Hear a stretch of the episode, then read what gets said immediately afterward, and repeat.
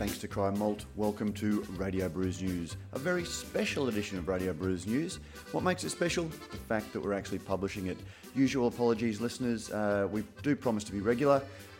We have certainly recorded some great interviews, uh, Pete and I, but we just haven't had a chance to uh, get together to record some intros uh, to do it, or when we do, then get the uh, show edited in a manner that makes the intros and uh, Pete and my uh, chat relatively timely. So we are working on that over Christmas. We both hope to have some time to do that. So uh, let's see if 2015 we can't make it a little bit more regular, um, but no promises there. But today, uh, what has prompted this podcast, and it's something I've just uh, recorded very quickly. Um, this week, Yeastie Boys announced plans to have a Pledge Me or a uh, crowdfunding campaign to fund expansion of their operations into the United Kingdom. Uh, crowdfunding has become a bit of a thing over the last 12 months, and it seems that every week uh, I'm getting at least one or two uh, media releases coming into Australian Brews News announcing everything from a inverted commas precision tool for your perfectly crafted beers, which is a was a very gushy media release about a bottle opener through to draft systems uh, that will serve any beer uh, on, on, on your desktop uh, or on your benchtop. Um, and we even received a release in the last uh, week or so about the world's first smartphone controlled homebrewing machine. We get requests to publicise uh, Kickstarter campaigns about uh, you know, beer dinners, calendars, just about everything. People are using the growing love of craft beer to fund their ideas to, uh, to, to get involved in the Australian beer industry. It's obviously a great way to get a business started in a non-traditional way and to get a little bit of funding. I personally have a few mixed feelings about the whole crowdfunding thing. On one hand, it's an excellent way for new, small, and non traditional businesses to leverage that growing consumer demand and passion for what they're doing. On the other hand, there is a real element of hype and uh, I, I, feel hubris growing into the craft beer world, or at least parts of it, that when combined with a new loosely regulated funding model, just smacks of disaster um, or has the potential for disaster. So when the Yeastie Boys came out, Stu and Sam are great guys. They're very clever guys. They've um, despite their love of beer and their really good approach to craft beer, they've also got a great business head. Um, and they're also very forthcoming. They're always happy to discuss things openly, and they're good people to have this sort of discussion with. So when they came out with it, it seemed like a great way to not only talk about their own plans for Kickstarter. Uh, I, uh, sorry, uh, it's not Kickstarter; it's Pledge Me, but some of the underpinning. Um, uh, ideas behind uh, crowdsourcing, um, whether they share my concerns, but also some of the other um, aspects of the uh, the beer industry that they are great observers on. So I recorded this very quickly yesterday. I'm just going to run it unedited. Um, but anyway, without further ado, Stu McKinlay talking about uh, their Pledge Me campaign. Before we go there, though, uh, do need to thank Cryer Malt, who not only uh, are great supporters of the podcast, but they're very understanding that we don't get it out uh, as regularly as most advertisers might like, and that says a lot about Cryer Malt. Not only do they supply the brewing industry with great malt, they also are great people who are very supporting not only of Australian Brews News, but also of the uh, industry. So if you've got any malt based needs, give Cryer Malt a call. Now, on with the interview with Stu McKinlay. Stu's head boy of Yeastie Boys, and they've today announced a crowdfunding project for to take Yeastie Boys to the world, um, seeking love money, as uh, they described it. So, Stu, uh, we've, we've already heard your voice. Welcome to Radio Brews News. Thanks very much. Always a pleasure to be here. Yeah, well, you're certainly no stranger. We've we've spoken to you a couple of times, yep. but uh, yeah, today um, we're sort of speaking to you about your uh, announcement today about a crowdfunding um, project for Yeastie Boys. Maybe you can start by telling us a little bit about it. Yeah, sure. So, um, uh, as a lot of people will know, and I'm sure your astute listeners will, um, being the sort of the, the pointy end of the beer scene, I think. Uh, I have been part time with Yeastie Boys since we started. Um, Sam and I uh, started it six years ago, and we both had day jobs. Um, in recent years, we've you know we've been producing more and more beer, and it started to get to the point where it was just really hard to to you know jump between day job and uh, and evening job. I did a bit of part time work for a while, and then um, basically about 16 weeks ago, uh, chucked that all in to sort of you know have a real go and uh, put some skin in the game, I guess. Uh, and, and Sam's still working. Sam still works full time, yeah. Although he's uh, just, in, in, in the banking industry. Sorry, in the banking industry, yeah, yeah. So um, yeah, which you know allows him the opportunity to take six weeks off to South Africa and things like that, which he's doing right at the moment, as I'm in the thick of this. Uh, yeah, so um, the the main reason for me to go full time was to really work on some uh, plans that we've been thinking about really for about um, a year or 18 months, uh, and one of them was uh, going into the UK. We'd already thought about, we'd talked to a few people about exporting some beer there, uh, and then around about this time last year, we got uh, the offer of um, a chance to go over and brew for the Wetherspoons International Real Ale Festival, uh, which a couple of Australians have gone over and brewed for in the past as well. and we took that as a really good opportunity to, you know, basically have a paid trip to go over there and do some research about whether or not our beer could fit into the market there and uh, and sort of how we would go about getting it there and, and sort of having it at a shelf price that would be fairly sustainable. Um, before we even left, we had the intention that um, as contract brewers, it'd be silly to brew beer um, here in New Zealand and send it all the way over there when we could possibly do the same model over there that we do here. Uh, and um, when we got over there, it, it, went really well. We brewed the beer. The beer was very popular. Um, uh, we found our brand was very popular. I think the, the market at the moment in the UK is really interesting. It's in a place where probably Australia and New Zealand were, you know, four or five years ago, um, and also, you know, very different traditional um, beer market there. So, um, really interesting to see how craft beer, sort of new world styles, um, as you know, I like to call them, uh, are coming through and really sort of starting to sort of heat up uh, the beer scene and really um, and make it a much more interesting place.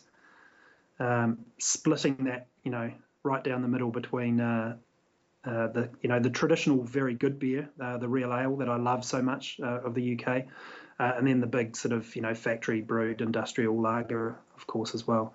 Um, and I love I love where craft beer is starting to fit into that um, you know sort of scene over there. really exciting place. I felt you know, as energized as I've probably ever felt, more so than being in America and seeing what they're doing there. Um, the UK scene was, yeah, felt like a, an exciting place to be. So um, we came back, we decided we were going to do it, and um, we kind of mucked around as we do unprofessionally for so long, you know, trying to go between day job and, and nighttime beard job. Uh, until finally, I just said to Sam, look, you know, if we're going to really take this seriously, I'd need to quit the job and, and have a crack at it. So um, it's been you know, the um, a good part of my focus over the last um, few months since I've gone full time is uh, is looking into how we're going to go about this and um, making the right sort of contacts and things like that. Uh, and then uh, basically just you know decided to pull the trigger um, about a month ago. Um, but we've just been spending a bit of time talking with lawyers and things like that to make sure we've got everything kind of um, on track to where we need to be before we sort of set a date in stone uh, and when we're going to actually raise the money. So, how much money are you seeking to raise? I guess that the, the, the media release, um, without sort of putting you know, being too rude, is uh, you know, full of warm fuzzies. Talk about uh, love money and those sorts of yep. things. How, how much uh, concrete dollars are you looking to raise, or um, will, will, it not go? And will it not go ahead if you don't raise that target? Yeah, so it won't. It definitely won't go ahead if we don't raise the money. Um, tentatively, um, you know, without uh, you know, putting it all on the line yet because we're, we're going to release it at the end of January, uh, exactly what we'll be going for. Uh, and it'll be a window, so it'll be between such and such and such and such, but probably between uh, 350 and 500,000. Um, could go slightly higher if uh, something else uh, comes into the equation, but that's that's the sort of numbers we're looking at at the moment. So um, and that will be um, so they're all it's for shareholding. It's not um, you know to win a cap or something like that. Um, so you know a lot of people know about rewards-based crowdfunding, which is you know been quite common in uh, Australia and New Zealand over the last few years, but not a lot of equity crowdfunding has gone on.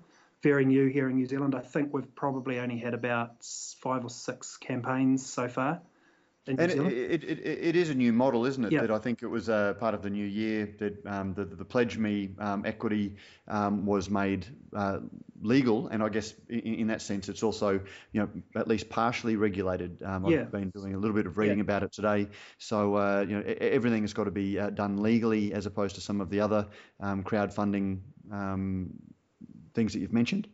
Yep. Yeah. So yeah, came came about in about April. The law was changed, start of April, and the first campaigns kicked off uh, around about August, I think it was. And the very first one in New Zealand was actually Renaissance Brewing. So um, they've already gone through a successful one not so long ago. I think they raised 600,000 or something like that, maybe 700,000. And how do you value the uh, cost of shares? Obviously, if you'd gone through a traditional IPO process, quite apart from all of the costs involved in that, um, you go to market and the market gives you an indication of what the brewery is valued at. Yeah. Um, how, how, how do you come up with the value of the, uh, the, the, the, shares? Yeah, so we um, we basically went through um, talking to some advisors around how we were going to go about that. Um, did a bit of research into how other businesses have valued themselves and everything. It's obviously um, you know, uh, a, a, very difficult um, proposition to do because, you know, you could have such a wide variety of um, prices. So in the end, you know, the market will dictate whether or not we've hit it right. Um, we've gone for what I would consider a fairly conservative, um, you know, uh, uh, valuation in comparison to some of the other ones that I've seen around. Uh, and we looked at you know lots of other businesses in related industries, so across the sort of food and beverage sector and things like that. Um, obviously, again, quite hard to get information from them because not a lot of the information on small companies is public. So when a small company takes in investors, usually um, that's all behind closed doors and no one really sees what's going on. Uh, so it's only when you get either an IPO or um, or the equity crowdfunding, which obviously we'll start to see more and more of. Uh, it's it's kind of like a mini IPO um, slightly less regulated. Um, we still have a lot of the regulations that uh, a big company would have to go through in regards to the takeovers code and things like that. So um, it's certainly I've spent a lot more time with lawyers um, in the last uh, couple of weeks than I have in the entire six years before this. Um, one one of the um, similar cases that we've seen is uh, Brewdog, um, the Scottish brewery, um, boasts very proudly of being punks and uh, you know very anarchic in their presentation, but they still seem to have a, a very interesting beer model. Um, well, they, they released an equity for punks scheme uh, 18 months ago, where they were asking you know beer lovers and their followers for 95 pounds for a share, um, and it turned out that they'd sold large stakes of the company to other investors for 14 pounds a share, which seemed to be a, a fairly significant premium for love. Um, is is that potentially something that could happen in this case, or are the shares, however they're valued, um, how it's going to be valued for all comers?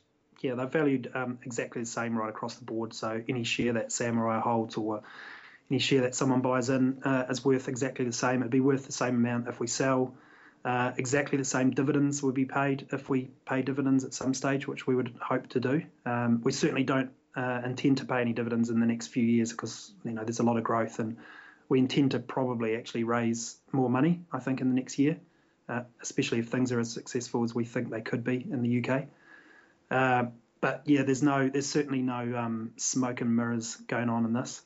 Um, one of the things that probably held us back, we, we contemplated doing the actual raise before Christmas, um, but we got into some pretty in-depth conversations with Pledge Me around um, the way we do uh, the rights around our shares.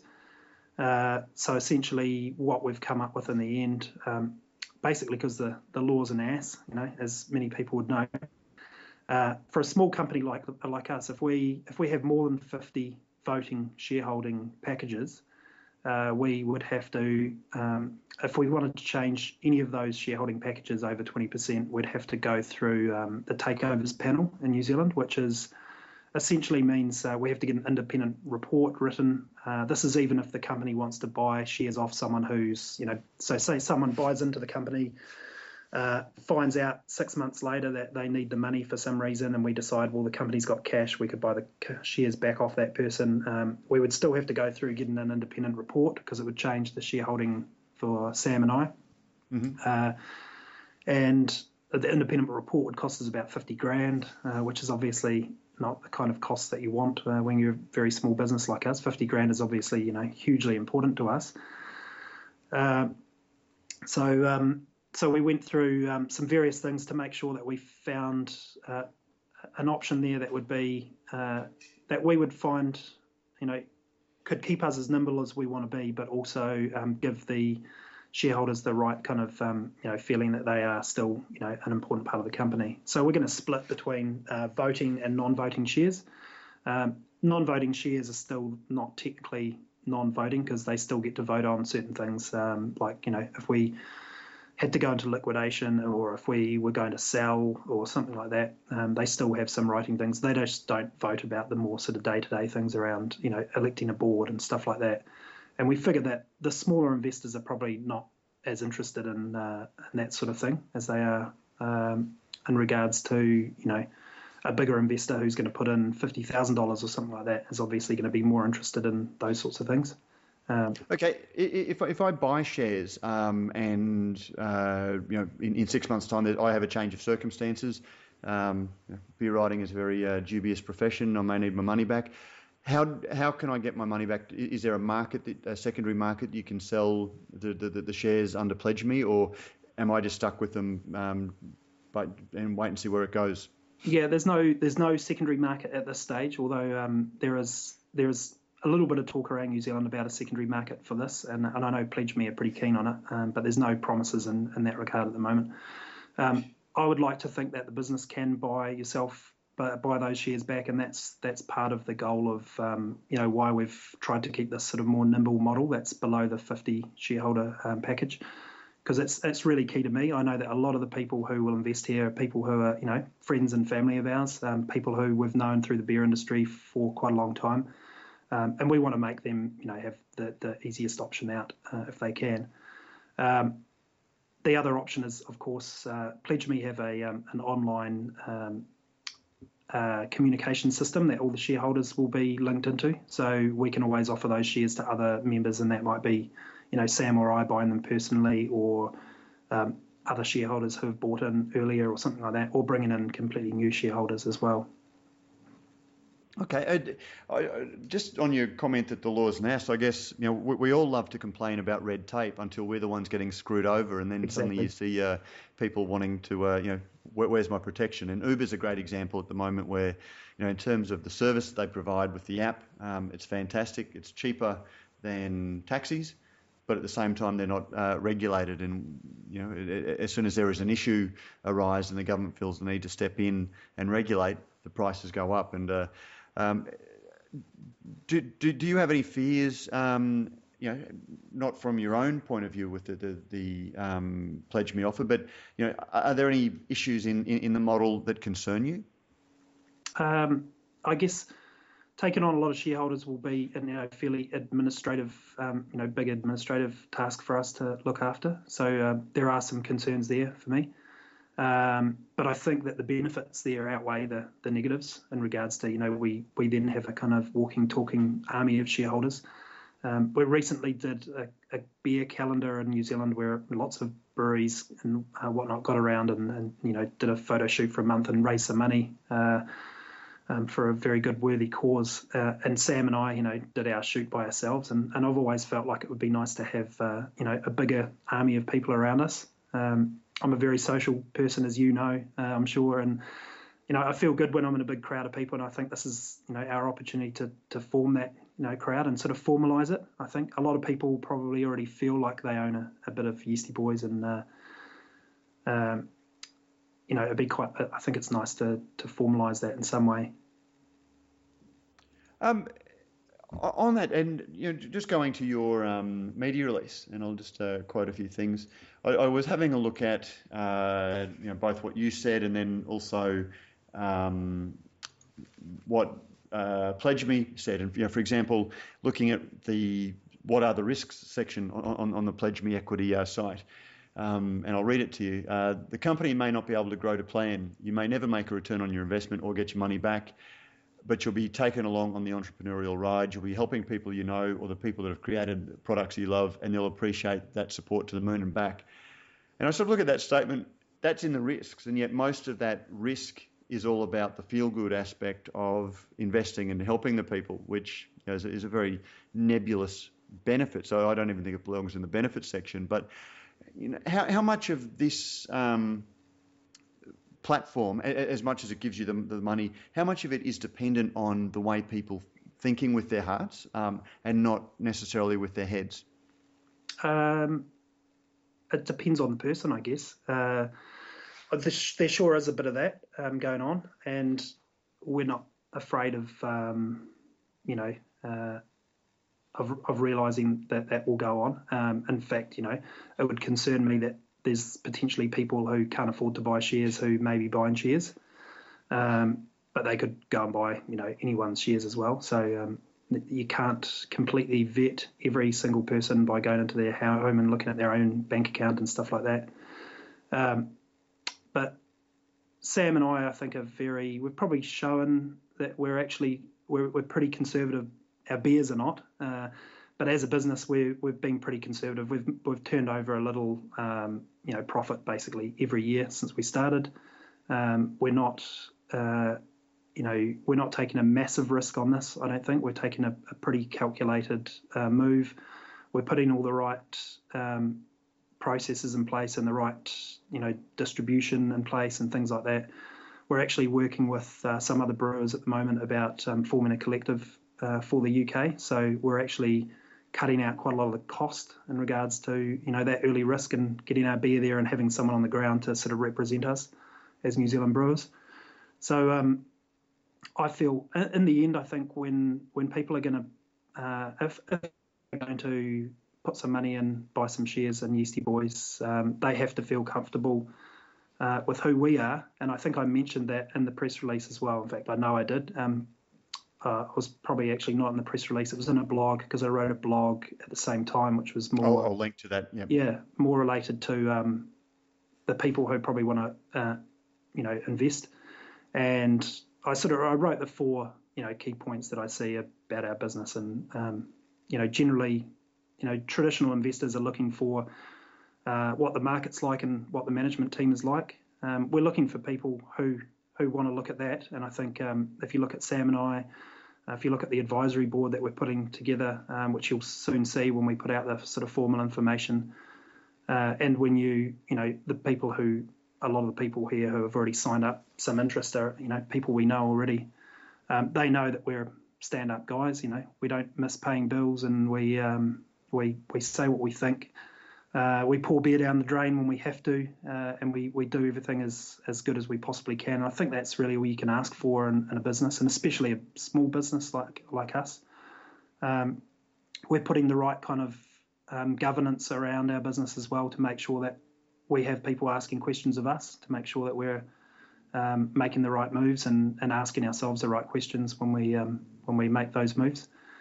Uh, and then, uh, yeah, I say, as I say, after those sort of two things about the market and the management team, uh, which traditional investors are looking at and are less interested in what your product is or anything like that, I think a lot of our investors are really interested in the product. Um, uh, that's why they've, you know, come across us. That's why they've loved what we've done over the last six years, and um, and then of course, you know, lastly, um, as I've sort of alluded to over that sort of big ramble there, I think um, a lot of people can probably feel pretty safe in the fact that Sam and I are, are you know, nice fellas who are um, trying to make good beer first and foremost, and uh, hopefully make a little bit of a return for people on the side.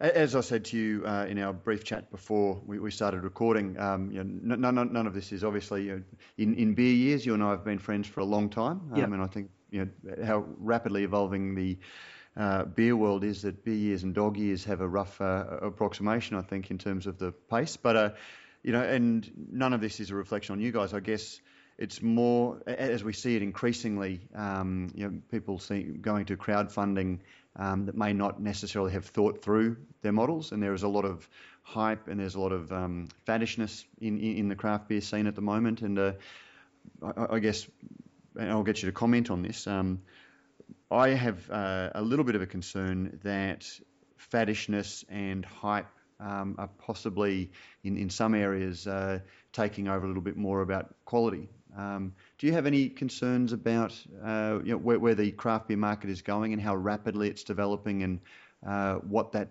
some some of the implications of that rapid development? Um, I do, I do, and I don't. Um, so I guess you could say I do. Uh, I think there's a there's a growing up aspect to it that um, makes a lot of people at the moment feel uncomfortable. Um, you know, we were we were a small, tight knit little group in uh, in Wellington, especially. Um, you know, even two or three years ago, and now there's people all over the place opening craft beer bars who we don't know, and you know, there's um, if the industry is going to grow, we have to accept that, uh, and we have to embrace them, the people that come in from the outside and who are new to it, and uh, and help educate them. I think, and uh, and we have been, you know, leaders in that. I would suggest, in regards to helping other brewers start up, um, you know, knocking down some of the doors in the market and um, and helping other people come through them as well. Uh, I think anyone who knows us will know that we've been, you know, very very prominent um, uh, in regards to the entire sector. And uh, you know, I've sat on the Brewers Guild committee a couple of times. Um, I've spent countless hours um, helping people um, understand how our pricing model works, so that they can um, help set out their own um, brewing company and stuff like that. And I think that the more we help each other and the more we trust each other, then the better it will be in the long run. Because I, I see it really, I'm single minded in the fact that um, I want the entire craft beer sector to grow and fragment what we currently have. So instead of having two or three breweries, you know, run all of New Zealand and all of Australia, I want to see, you know, 50 to 100 breweries, you know, taking up 50% of the market, and then another thousand breweries or something taking up the rest of the market. Um, I don't see any reason why we can't do that. Uh, I think if we if we go about it the right way and we work together in the right way, I think um, that will happen. Uh, it's not going to happen soon. It will probably be in my old years where I finally sort of smile and think we've we've reached that point. Um, but I'm I'm I'm very optimistic in that regard. Uh, and sure, there will be people who um, flash and burn and uh, there'll be businesses that go under, and there'll be people who um, are lost to the industry through drinking problems, or um, you know, businesses who go under because someone gets divorced and they can't afford to run the business anymore, and things like that. Um, those things are, are, part of life, but if we work hard together and we we really support each other, I think we can, um, yeah, we can do it. And we have no aspirations to be a certain market share, like a 5% or a 10% or anything like that. Um, we want to actually stay under the radar in many ways and, and we want to grow our business based on, you know, where we are now uh, rather than where we think we should be in the market. Um, so we think we could, you know, basically double our business based on uh, what we do in the UK. Um, but we're still very happy to be 0.1% of the market or something like that. Um, we're not trying to be uh, another Cooper's or even a stone and wood or anything like that. Um, we see it as a good place in the market for our you know small little business and for lots of businesses like us. Just going back to your point about uh, the market growing and uh, the, the, number of players that are coming in, um, which I, I, think is an interesting one. Uh, there can always be an element where people are scared of growth, but I guess I, um, you know, I look at the local market in Australia and see the number of people who are involved in the craft beer industry that um, you know, probably don't remember a time, uh, you know, uh, what, what I call B um, LCP, um, which is you know before Little Creatures Pale Ale. Yeah. Um, they, they don't remember the time when if you walked into a, uh, restaurant and or a bar and they had Coopers on tap, that was a joyous experience. Um, and uh, they, they've been you know born at least in the age of majority where they could drink sense um, yeah. into a time where they've had uh, craft beer on tap. Um, and uh, you know, I, I, wonder whether when you've always had an ever-changing palette of craft beers at hand, um, and small independent craft beer is all you've ever known, whether you have the same grounding in tradition and quality that uh, you, you, went to some pains to allude to in your um, blog post, talking about how, you know, despite your adventurism with, with styles, um, you still know your basic styles very, very well. Um, do you need to have some understanding of where beers come from to under, to appreciate quality? Um, and you know, is there a fear that quality is being lost in amidst the experimentalism, the faddism, and the uh, you know the, the, fashionability of what's going on at the moment? Yeah, I would say um, there definitely is, but I wouldn't say it um, as a. I wouldn't say that the low quality beer is. Uh, a bigger percentage than it was five years ago of the total volume of you know craft beer. I would say that it's just more easily available now because you know um, five years ago it might have been you know one one in twenty pints or one in ten pints, depending on how fickle you are or how um, you know uh, keen a senses you have. Might have been a bad pint. Um, and it's probably a similar amount now, or, or, probably even less. I'd say the quality's probably improved overall, but uh, there's just a much wider uh, array of beers available on the market. Obviously, a lot more small players coming in, um, and we find a lot of people are very price sensitive in regards to where they do, especially like the contract brewers. People are looking around for the cheapest price, or you know, trying to um, push contract brewers down in their pricing and stuff like that.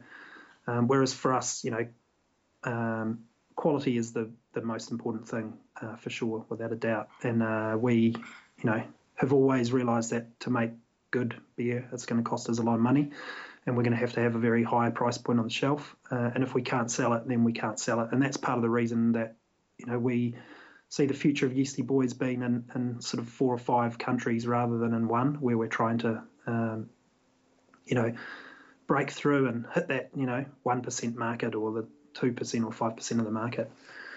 Um, I think a lot of those poorer quality sort of new entrants, they'll either improve or, or um, you know, be forced out of the market because um, I think the public perception of craft beer is, um, in in some ways, um, we really benefit the fact that the big breweries made such great quality beer. You know, even if it wasn't very nice tasting, um, there's been so much really good quality, well-made beer um, across the market in New Zealand and Australia for many, many years because it's been dominated by you know giant scientific laboratories essentially.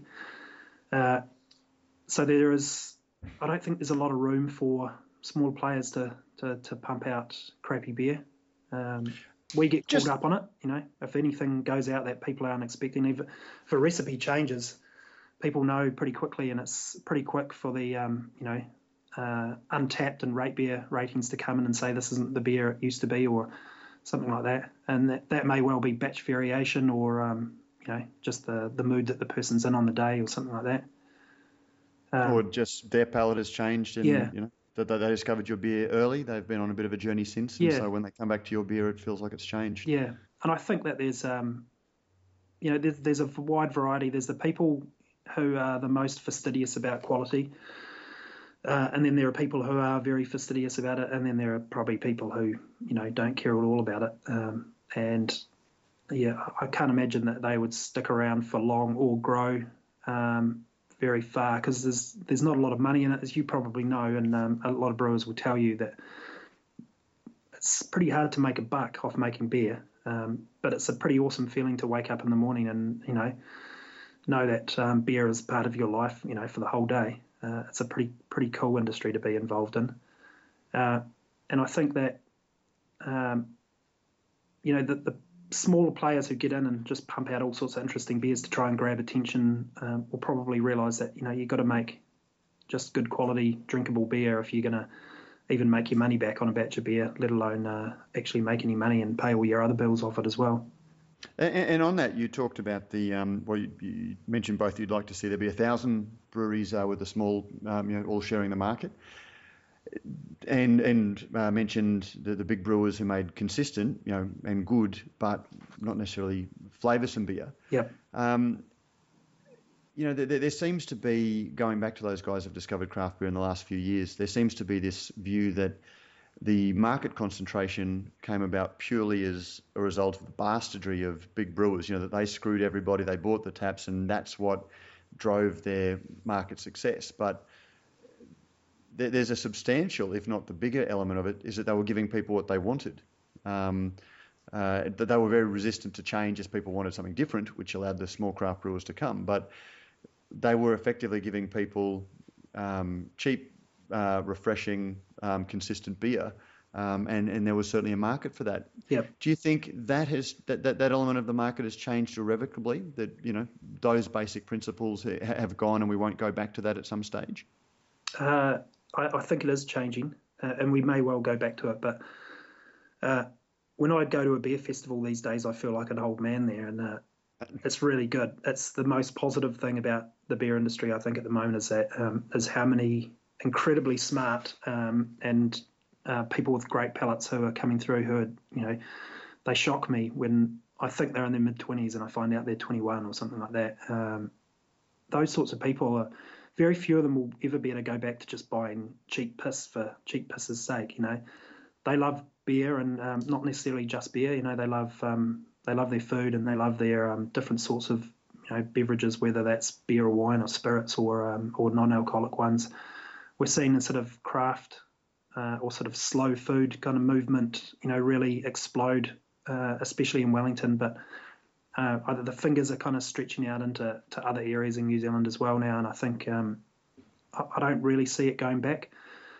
Possibly, if we had another Great Depression or something like that, um, it could go back. But I think people are now more and more willing to invest, you know, uh, a little bit more money and a little bit less of a product. Um, and I think that, you know, we're just, you know, we're going to see more and more of that. There's still going to be people who are competing on price. Uh, but they're going to be competing on the sort of $19 six packs rather than the $12 six packs or something like that. Um, you know, New Zealand's a pretty small market, so uh, we don't see a lot of, you know, craft beer around the sort of 12 to 14 dollar mark, which is what what the big breweries hit with their kind of craft, you know, craft arms.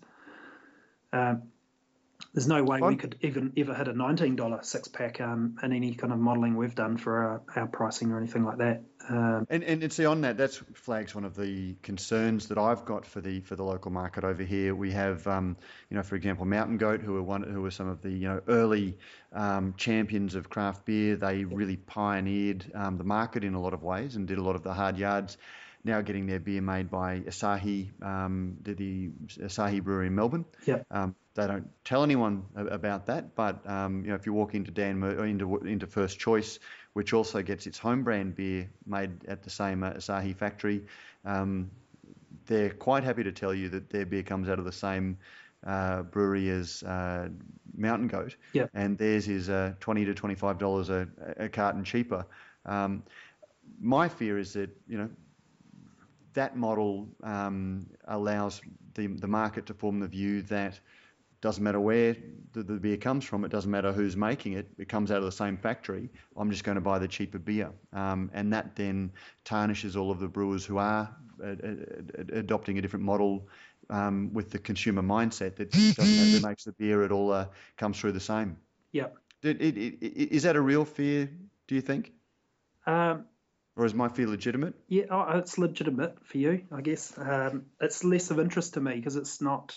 Uh, they're not the sort of customers that we're we're looking at, and we never have.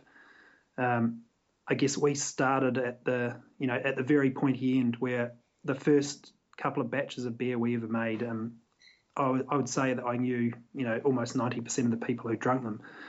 Um, and now more and more and more people who we don't know are drinking our beer. And obviously, as we ship beer around the world, more and more people who we you know we'll never know um, are drinking it as well.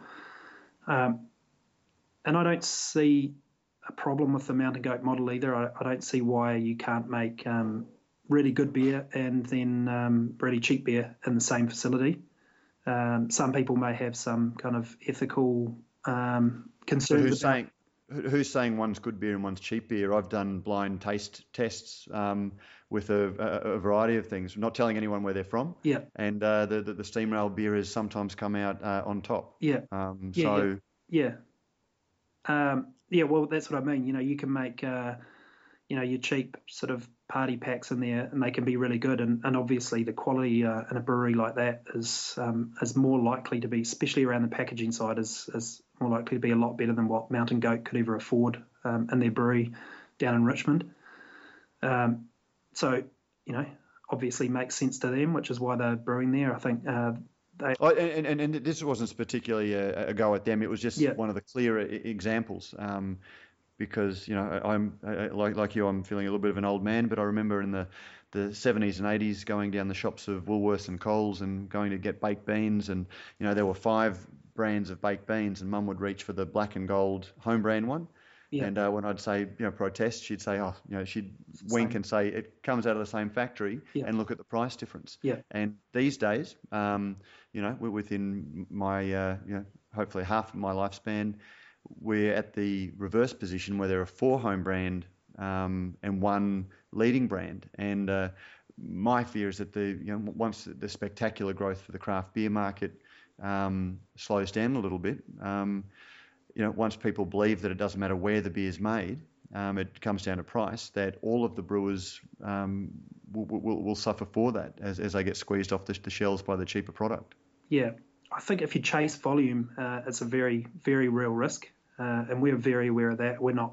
That's why I've said, you know, we're not chasing volume. We're not chasing uh, any kind of market share or anything like that. Uh, we're not interested in that because um, you do place yourself at a, um, you know, in a very difficult position. Uh, I've heard of people who, you know, sell the vast, vast majority of their beer in through the supermarkets um, and can't understand why they're not making any money because they just keep pumping out more and more and more beer and they're not making any money. And that's, of course, because, you know, the, the supermarkets demand such a low price for them to sell through on their shelves that you can't really make any money off it. The only one who's making any money off it is the supermarket, and that's because they're selling, you know, yours plus ten times the amount of everyone else's as well.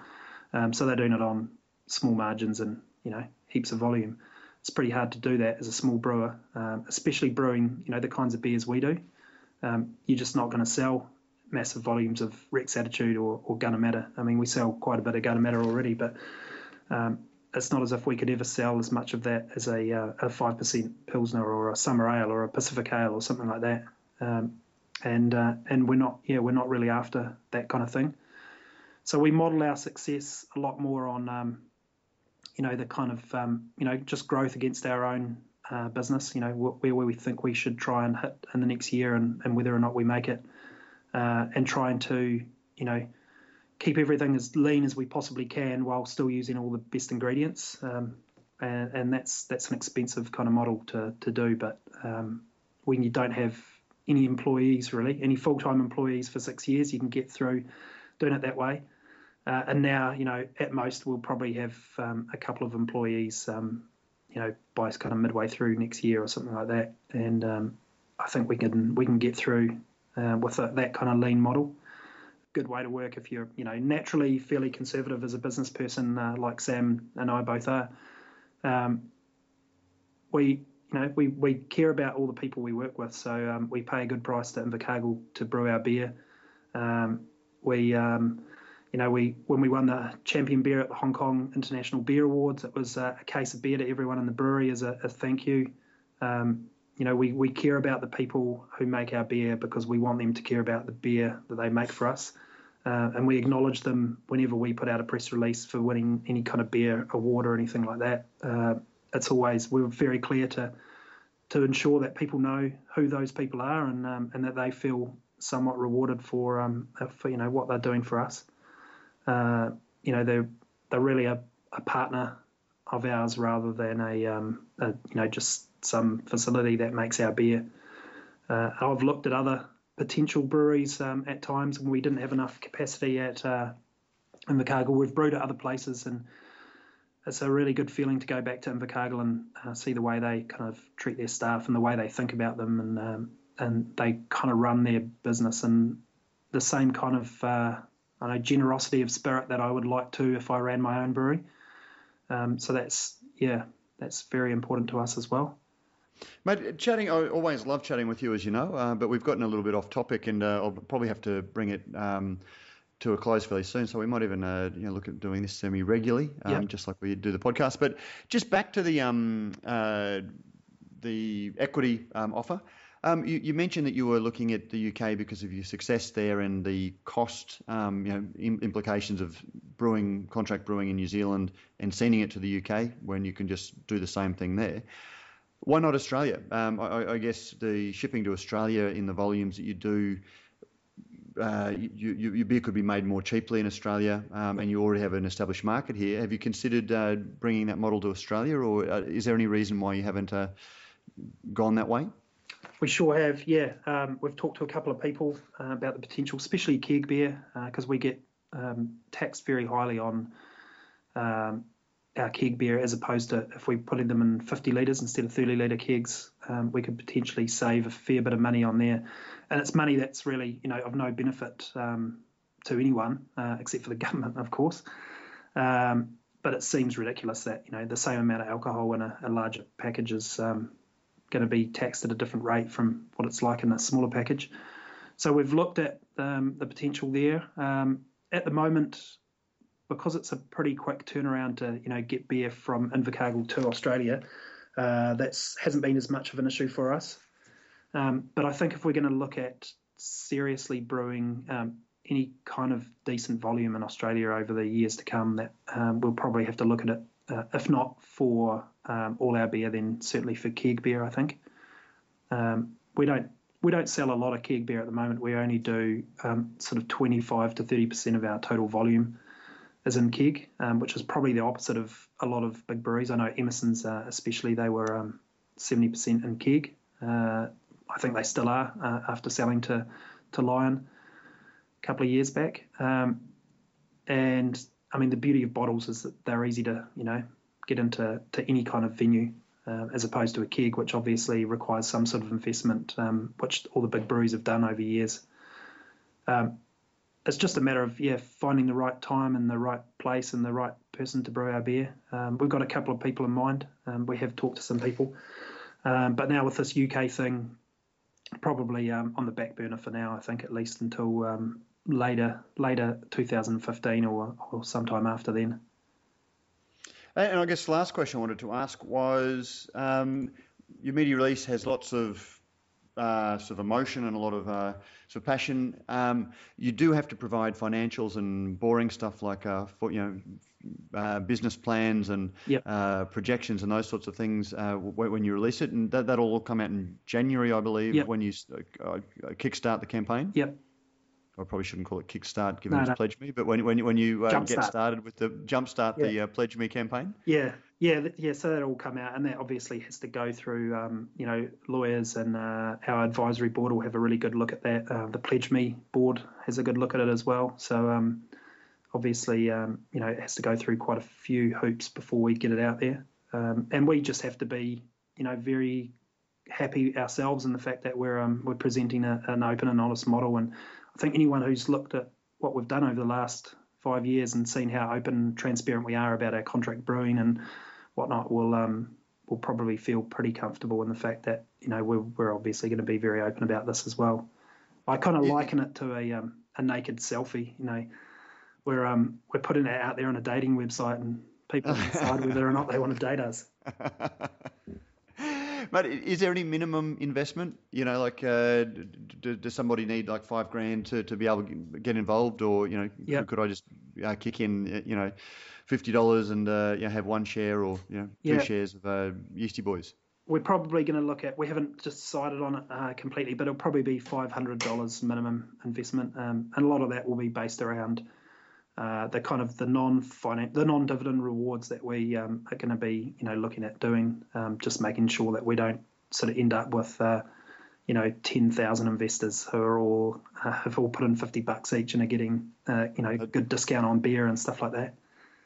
So, so there will be uh, t-shirts or stubby coolers or uh, cheap beer um, Yeah, as, yeah, as part of be- the investing. there'll be some stuff like that in there as well. Um, uh, but obviously not so much that it uh, becomes the only dividend that we you know hope to give out over over the years to come.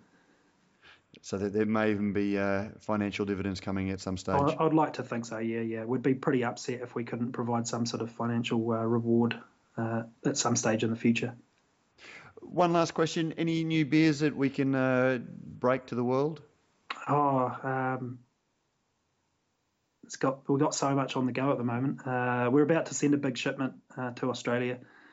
Uh, we've sent quite a bit in the last six months actually, and I was hoping to not send one before Christmas because we were running a bit tight. But um, Phoenix have come through with another order, so um, there's going to be a couple of new beers there. The His and Her Majesty 2014, which we're just packaging now, um, will be out, so they'll be there in kind of early January. And um, Her Majesty's a double IPA, our first double IPA in six years. Probably the slowest to come around to brewing a double IPA of every brewery in Australasia. Um, an Imperial Porter for His Majesty. Uh, we've got a, um, a beer called the Southern Malt Collective that was a collaboration between five breweries and Gladfield Malt, our kind of craft maltster in New Zealand. Uh, and that was partly for me to go down and have a good check around their site. And we don't use their malt at the moment. We use all uh, Scottish, English, and German malt. So um, it's a nice chance to play with their malt. Um, and then um, early next year, we're going to release a, um, a couple of interesting beers. We've got a, a beer with uh, Cascara um, which is the coffee cherry uh, coming out. That's just been brewed, and then um, uh, our first sour beer as well, um, sometime in the early new year as well. So they're pretty exciting things. After a really, really busy year with our new New Zealand distributor and trying to keep on top of just our regular um, beers, we've we've kind of we let the the seasonal stuff get away from us a bit and found out that by the end of the year we'd only done a couple of seasonals. So I'm kind of making up for lost time now with um, with heaps of them all at once. Stu, always great to chat with you. Stu McKinlay from uh, Yeastie Boys. Good luck. Look forward to have a great Christmas. Firstly, um, look forward to reading all of the uh, equity documents and uh, looking at investing myself when they come out in January. And uh, hopefully, we'll see you over the Dutch uh, for a few beers very, very soon. Any right. plans to head over this way? Uh, not at this stage. Yeah, I just I was over for Sydney Craft Beer Week and then down to Adelaide um, quickly to brew a Gabs beer with uh, Lobethal uh, in October. Um, so we've done a nice um, saison that we're putting in barrels, which is yeah pretty exciting. And um, at this stage, well, with the sort of UK plans, and we've got a little bit of um, some couple of other events in uh, Hong Kong and uh, and US next year. Probably be maybe Sydney Craft Beer Week next year. Uh, might be the next time I'm back. Uh, not heading over for Brewsvegas. No, not at the stage. To my neck of the woods. I'd love to oh, come over. Every time I come to Australia, I think I couldn't. I, I wouldn't mind moving here. uh, but I think that's partly because um, you know I'm away from home, and you sort of you get immersed in the, uh, the the great nature of the people in the beer industry, which you obviously know as well. And uh, it's a, it's a love of the new. Yeah, it's a pretty cool. It's a pretty cool uh, beer industry you got there. And uh, I have the same impression whenever I'm uh, over your way as well. So, Stu, great to talk. Hopefully, uh, we'll get to Thank have you. a beer again very, very soon, and uh, all the best. All right, my pleasure. See you soon. And that was Stu McKinlay. Always great to chat to Stu. Uh, we wish them uh, very best of luck with their plans, and um, it'll be interesting to see whether they get to that total. Uh, let us know if uh, what you think, listeners. As always, beer is a conversation. What do you think? Will you be uh, investing and buying a little bit of equity in the Yeastie Boys? Before we finish up in this edition of Radio Brews News, just have one more sponsor to thank, and that is Brewpack. Brews News is made possible by Brewpack, Australia's number one craft contract brewer. With more than 100 craft beers and ciders on the roster and counting, Brewpack specialises in offering growing craft breweries a home for their packaged and keg beer, no matter how crafty. Serious about handmade beers and with an open door policy, Brewpack's brewers love having passionate, hands on partners in the brewery. If you're thinking about craft contract brewing, think Brewpack. And we thank Brewpack for making Radio Brews News possible when we get it out. Uh, now, don't forget, listeners, that uh, as you head into Christmas, the local tap house has just started running their hottest 100 craft beer poll of 2014. Don't forget to head along to Brews News, Crafty Pint, or even the tap house's own site and cast your vote. Choose your favourite five craft beers of 2014 and make sure your voice is heard. You can't complain about the results if you don't get in there and vote. Uh, as we head into Christmas. Thank you to all of the uh, site supporters. Brews News uh, has many passionate supporters. We thank you very much for your support in 2014 and uh, have a very safe and Merry Christmas and we look forward to seeing you in 2015. Thanks, listeners. Until next time.